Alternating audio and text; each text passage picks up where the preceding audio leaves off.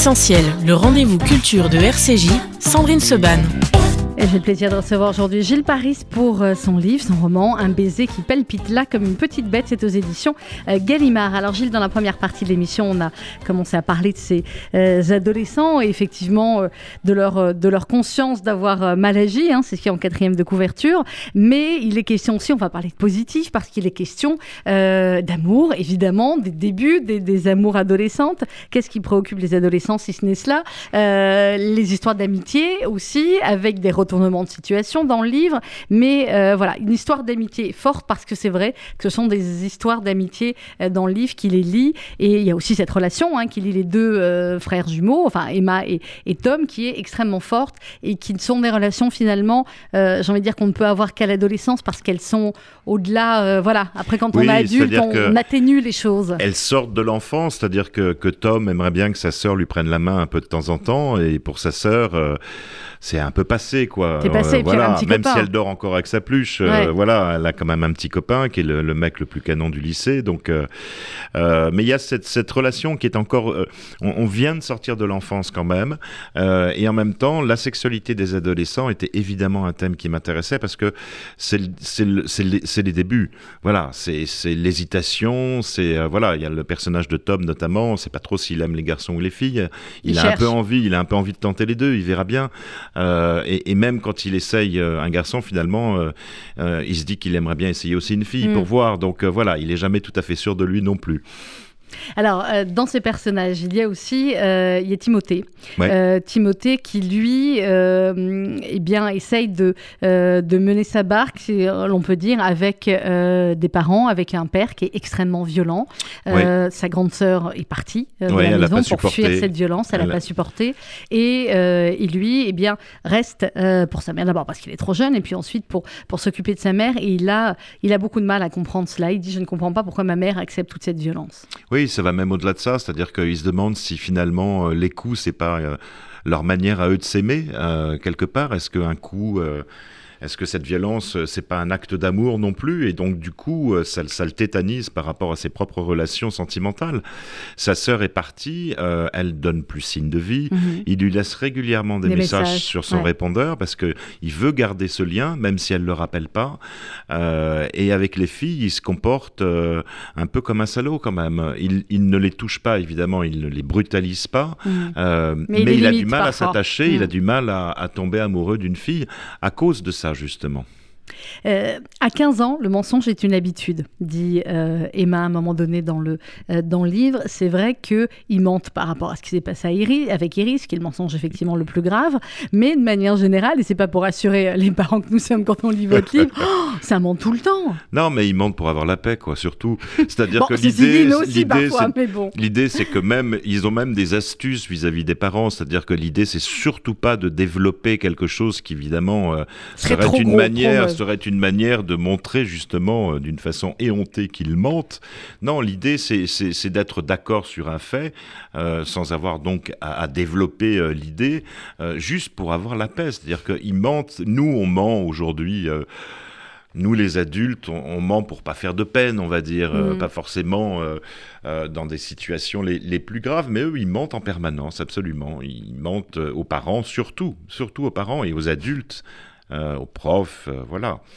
Alors, euh, il est question de beaucoup de fêtes, effectivement, dans le livre. Et ça aussi, c'est assez angoissant. Parce qu'ils ont quel âge, vos, vos ados là? Ils ont 15 ans, 16 ans? 16 ans. Enfin, Mais on ne sort pas autant quand on a 15-16 ans aujourd'hui. Il y a des élèves de, de, dans le roman, il y a aussi des élèves de terminale. Donc, voilà, on a entre 15 et 18 ans. Ils ont entre 15 et 18 ans. Et on a, à un moment donné, arrivent deux personnages qui ont à peu près 20 ans. Donc mhm.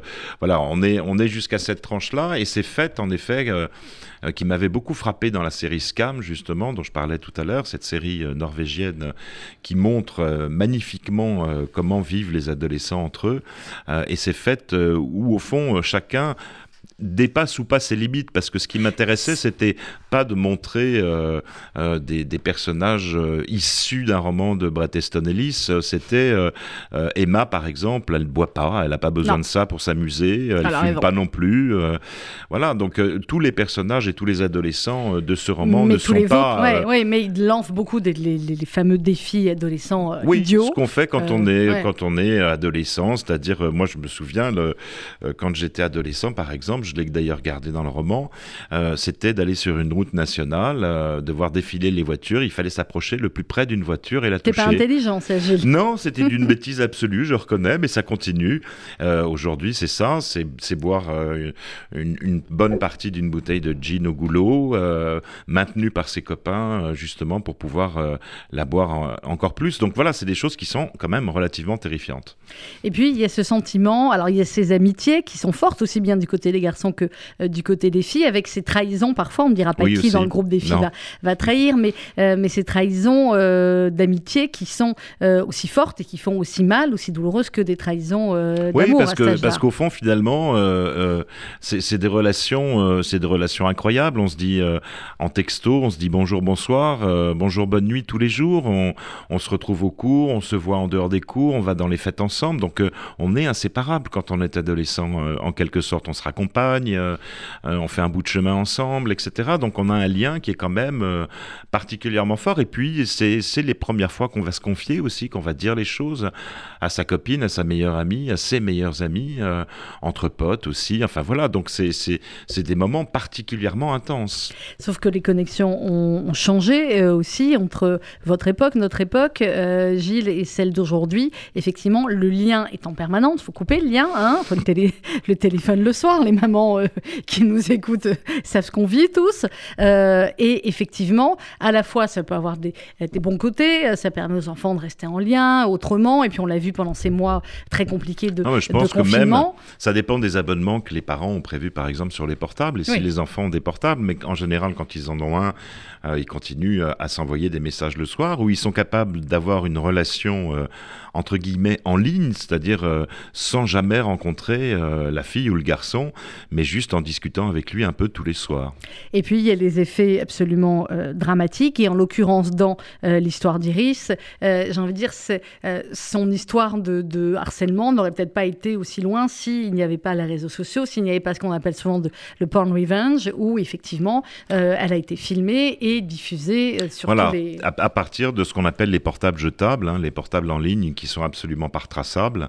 Euh, et on peut en effet euh, envoyer 200 euh, textos à 200 élèves, en effet, et ruiner la réputation d'Iris. Parce qu'on sent d'ailleurs dès le départ qu'Iris est une fille assez paumée. elle n'est pas si facile que ça, en fait. Mmh. elle cherche presque l'amour auprès des lycéens parce qu'elle a vécu quelque chose d'atroce avec son beau-père, ce que ne sait aucun des lycéens au départ. Et quand ils vont le découvrir, les choses vont changer. Alors, il y a aussi tout ce qui concerne la, euh, les vies des adolescentes, le, le, shopping, les amours. Et puis, j'ai repéré aussi euh, Emma, euh, qui ne qui mange pas grand-chose parce qu'il y a cette dictature aussi. Cette dictature de la ligne, cette dictature de l'allure. Ça aurait été difficile de ne pas l'aborder dans le roman. En effet, cette espèce de dictate de, de, picorer, de grailler la nourriture, de de pas manger grand-chose. Et même, je parle aussi des filles obèses, à un moment donné dans le mm. roman, où, où Tom a plutôt euh, de la tendresse à leur égard, mais en même temps, il leur offre un tour de danse, pas deux. Euh, voilà, donc il y, a cette idée quand même, euh, au lycée, on découvre aussi peu à peu tous les affres de ce que ça peut représenter, de ce que le physique peut représenter, de ce que l'obésité peut représenter aussi. tout peut être un, un prétexte à moquerie. Comment vous étiez, vous, au lycée Gilles Paris Quand on lit les, les, personnages, alors après, quand on a lu vos, euh, vos livres, ce qui est notre cas. Euh, Moi, j'étais plutôt ce qu'on appelle un suiveur. C'est-à-dire mm. que j'étais euh, j'étais toujours fasciné par les meneurs, donc par leur charisme, par leur manière de, de, répondre à la fois aux profs, voire à leurs parents. et donc, j'étais un peu tenté par les, par les mauvais gars, comme on dit.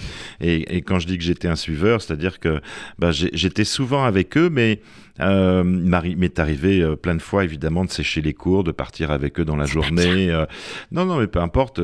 J'avais d'ailleurs, sur, mes, sur mes bulletins, les profs écrivaient plaisant touriste, ce qui dit, ce qui dit bien que j'étais pas là souvent. mais je, en tout cas, je, je n'ai jamais participé à quoi que ce soit de. de... Quand quand, quand, oui, parce que quand je sentais le danger, j'étais un peu un mm. pétochard aussi. et donc, j'allais pas jusqu'au bout avec eux. Vous aviez déjà la, la passion de la littérature et des mots, parce qu'on a ces deux, c'est Emma et Tom, hein, les, euh, les, jumeaux, qui, pendant les cours de, de, récré, finalement, pendant les moments de récréation, ne vont pas discuter avec les autres, ils sont dans leur livre. Oui, c'est important parce qu'il y, a, y a à la fois des adolescents qui lisent et des adolescents qui lisent pas. Euh, et, et, moi, les plus beaux compliments qu'on m'ait jamais fait euh, sur mes livres, bah, je les dois aux adolescents, parce que c'est mhm. eux qui m'ont dit d'ailleurs que, en lisant notamment Autobiographie d'une courgette, ça leur a donné envie de, de lire d'autres livres. et ça, je trouve ça magnifique. Donc, je voulais surtout pas échapper à ça, c'est-à-dire euh, il fallait évidemment que j'ai un ou deux personnages, deux en l'occurrence, euh, qui soient fascinés par la littérature et qui expliquent aussi ce que la littérature euh, leur amène au quotidien. Dans Autobiographie d'une courgette, Gilles Paris, vous disiez des fois les grandes personnes, faudrait les secouer pour faire tomber l'enfant qui dort à l'intérieur. Vous, on n'a pas besoin de vous secouer. Non, il est toujours là, heureusement, et, il, dort pas. et il dort pas, et la curiosité non plus. Mais euh, c'est vrai que quand on, s'attaque euh, à, l'enfance, on est dans une sorte de, cocon, on va dire, euh, de cocon, de doudou, de, de, quelque chose de, on, peut faire rire avec des mots, avec un langage. Dès qu'on est avec les adolescents, on est quand même dans une période à la fois, on est rebelle à tout, on est rebelle aux cours, aux profs, aux parents à la vie en général. En, même temps, on peut avoir le somme, comme on dit, mhm. c'est-à-dire euh, euh, être un peu dégoûté, être un peu euh, déprimé, on va dire, et puis ça passe très très vite, ça reste pas évidemment. Et, je voulais montrer justement à quel point les adolescents sont presque insaisissables, quoi. C'est ça qui me, c'est ça qui me fascine. Et en même temps, tous les ingrédients. De ce qui représente le dysfonctionnement familial, la violence, tout est là. Tout, est là chez, les adolescents. Et tout est dans, dans, dans ce livre également. Oui, l'alcool. Alors même les mots et expressions un peu bizarres, vous venez de parler du seum euh, chez le Paris. Bon, grosso modo, j'ai à peu près compris tous les, les, euh, les, les, mots un peu différents qu'il y avait dans votre livre. Effectivement, bon, badass, avoir le seum, besta, ça je, je sais, hein, parce que dans le téléphone de ma fille, c'est marqué bestie, donc ça, ça veut dire que c'est la meilleure amie. Bombasse, on, on, sait. Bolos, euh, ça on savait également. Mais alors, il y en a que j'ai appris également. Comment vous savez tout ça, vous qui avez été un alors, un peu plus en que fait, les ados. Euh, j'ai quand même euh, une base de langage euh, ado, on va dire, et, et je l'ai, on va dire, complété avec avec mes, mes lycéens de, de rencontres. Et puis mhm. ensuite, j'ai fait tout simplement un appel sur les réseaux sociaux euh, et j'ai travaillé avec 50 adolescents. Je voulais pas travailler seulement euh, avec des adolescents sur Paris, j'en voulais mhm. partout, sur toute la France, dans toutes les régions. Euh, et on leur a soumis une liste de 200 noms à peu près et ils ont donné leur accord, leur aval ou pas d'ailleurs, ouais. parce que c'est une langue qui est très vite obsolète, où les mots ah bah disparaissent assez vite. Il y en a quelques-uns que j'ai gardés quand même, swag, par exemple, est un mot que j'adore. C'est bien, euh, swag, c'est quand on est cool, stylé, on est, ça, swag. Mais ça se dit pratiquement plus. Voilà, donc euh, euh, se taper des barres, voilà, rigoler, passer du bon temps, etc. Frapper d'alignement, j'aime bien ça. Là, je vais la ressortir. Très Expression qui désigne une personne complètement rigide, dénuée de bon sens. Voilà, exactement. Et je trouve ça très amusant. Et donc voilà, on a travaillé ce, lexique et, je l'ai distillé, on va dire, à l'intérieur du roman, sans que ça soit quelque chose qui rebute justement à la lecture. C'était important aussi. Non, c'est juste quelques petits mots comme ça et, euh, on s'en sort très bien. Euh, ils écoutent pas mal de musique aussi, parce que quasiment à la fin de chaque chapitre, que raconte donc à la fois euh, chaque fois un adolescent différent, il est souvent question de, de musique. ça peut être Coldplay, ça peut être Billie Eilish que vous avez choisi. Oui, clairement, c'est pas la musique que vous écoutez, vous d'habitude Si. Ah bon Oui, oui, moi ah, c'est la musique vraiment resté un enfant ado. Moi j'adore, j'adore Billie Eilish. Je suis archi fan de son dernier album notamment, qu'on va écouter là bientôt. Euh, et je trouve que j'aurais même aimé mettre les, les, les, les paroles, les, liens, ouais, les, paroles. les, paroles, mais malheureusement les droits c'est un peu compliqué dans les livres, donc euh, euh on dit juste en, en, fin de chaque chapitre ce qu'écoute chaque chaque lycéen. Bon, c'est l'avantage de la radio, on paye les droits à la SACEM, donc Exactement. on peut écouter Billie Eilish sur RCJ. On se retrouve juste après pour la dernière partie d'essentiel avec Gilles Paris, un baiser qui palpite là comme une petite bête, c'est aux éditions Gallimard.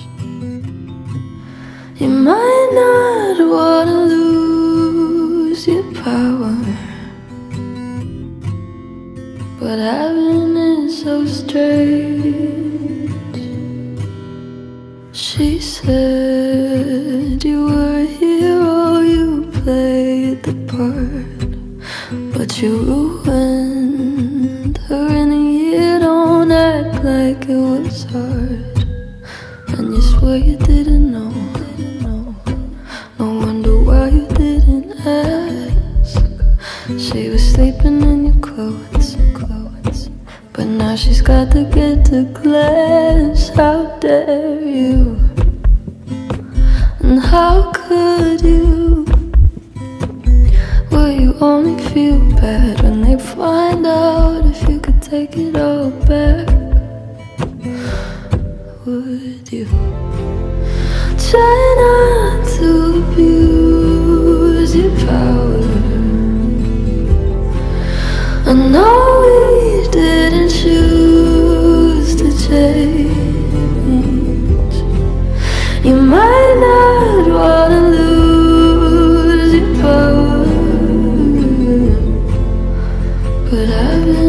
so strange. I thought that I was special, you made me feel like it was my fault. You were the devil, lost your appeal. Does it keep you in control? For you to keep her in a cage, and you swear you didn't know. You said you thought she was your age. How dare you? And how could you? Will you only feel bad if it turns out that they kill your contract?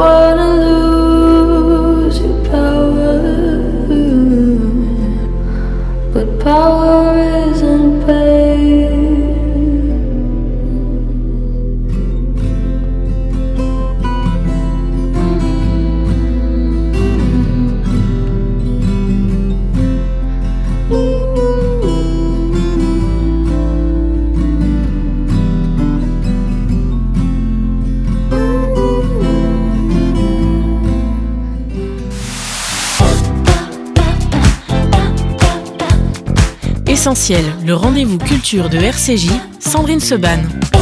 Dernière partie l'essentiel avec notre invité ce matin, Gilles Paris, un baiser qui palpite là comme une petite bête. C'est aux éditions Gallimard. On l'a dit, euh, Gilles, c'est un livre pour les adolescents et pour les adultes également.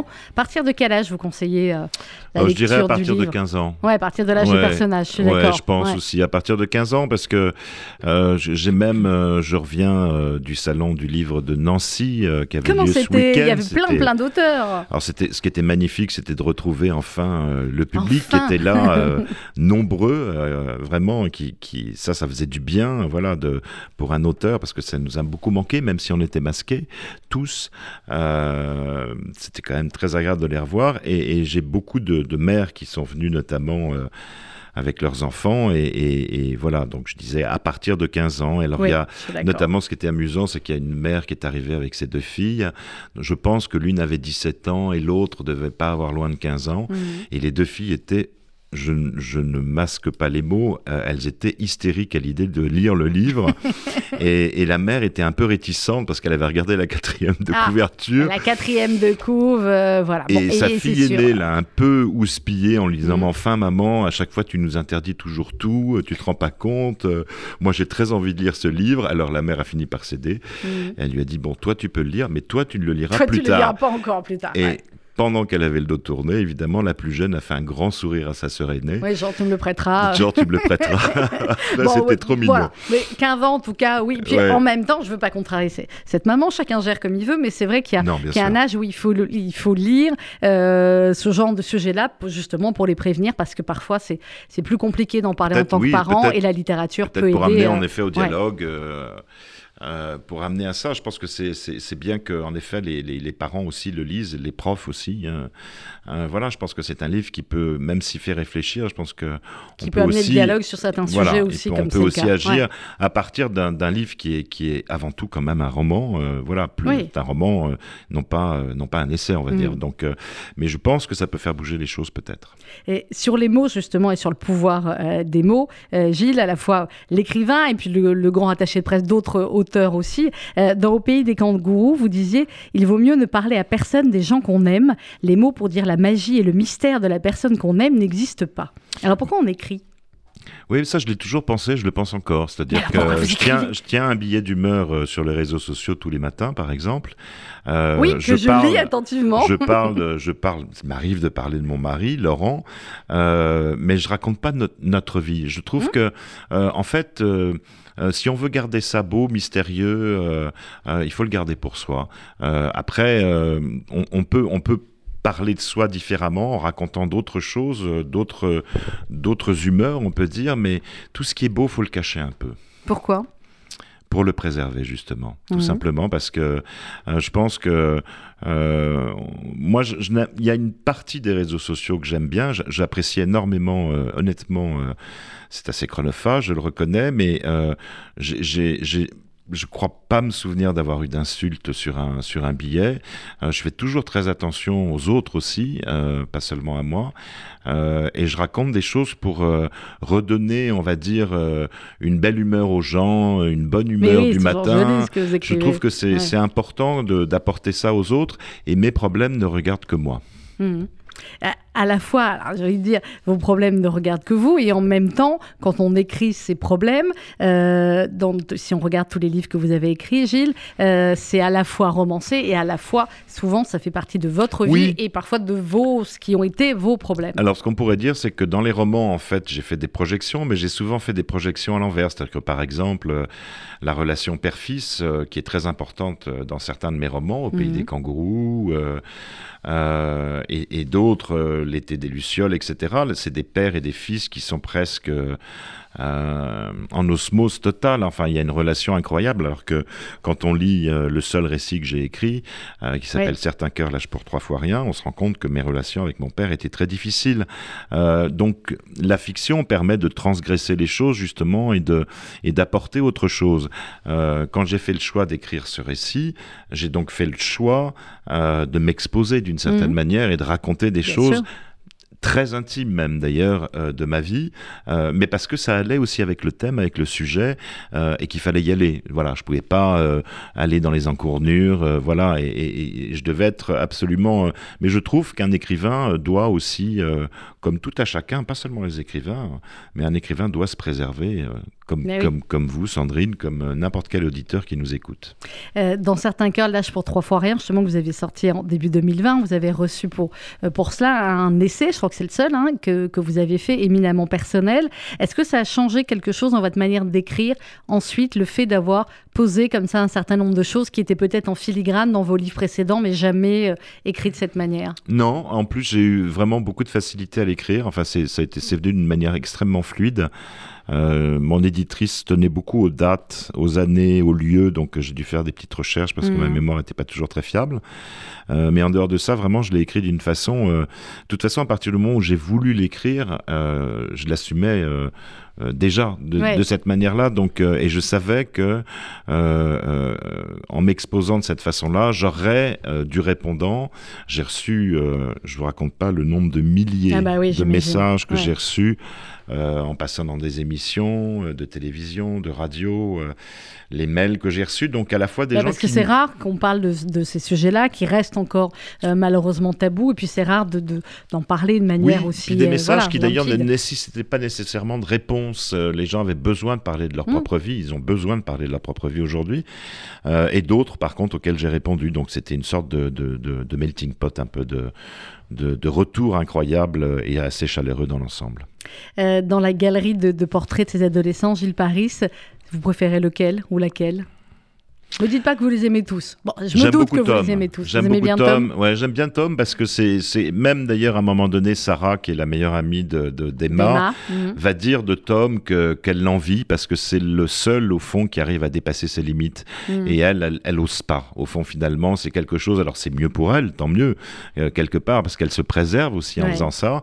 Mais j'aime bien cette idée au fond finalement que qu'il aille un peu trop loin à chaque fois parce que finalement, euh, il va lui arriver quelque chose de très bien aussi. Hmm indépendamment de, tout ça. Et voilà, mais euh, peut-être que s'il n'avait pas dépassé ses limites non plus, euh, ça ne serait pas arrivé. Donc euh, voilà, c'est un personnage sanguin, c'est un vivant, c'est un, un, un, personnage que, que j'ai voulu à la fois attachant et agaçant aussi, même mm. par moments, avec cette espèce de mèche qui lui tombe sur le visage, que sa mère veut toujours réparer d'une manière ou d'une autre, et qui finira par couper pour faire plaisir à, à Aaron, qui est le, le garçon qui va rencontrer euh, voilà, j'aime bien ce personnage, en effet, un peu atypique dans le roman, euh, qui est à la fois excessif euh, sanguin hmm. et, attachant. Bon, il y en a beaucoup, hein, des, personnages, il y en a au moins une dizaine, hein, je ne les ai pas comptés.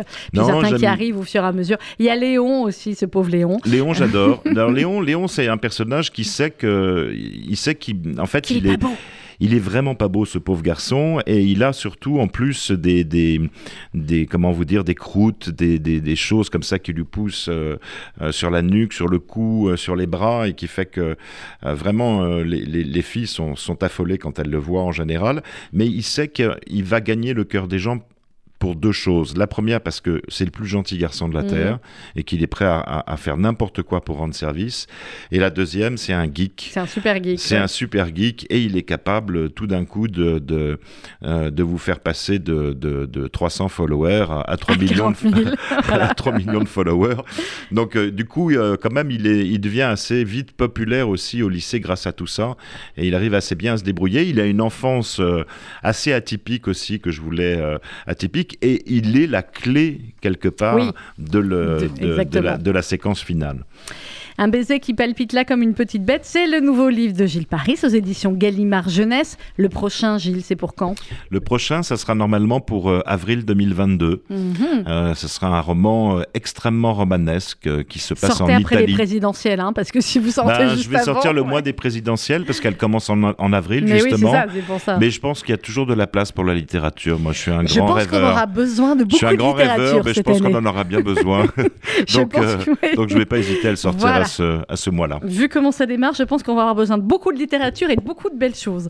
Euh, clairement. Merci beaucoup, Gilles. C'est le, début d'année euh, septembre, mais c'est aussi la nouvelle année pour nous. Vous êtes suffisamment proche de notre radio pour le savoir. Donc, très belle mm. année. Merci. Euh, à vous. À vous aussi, Sandrine. Merci d'être venu ce matin. Gilles Paris, c'est un baiser qui palpite là comme une petite bête avec une très jolie couverture. Ça vient de paraître aux éditions Gallimard Jeunesse.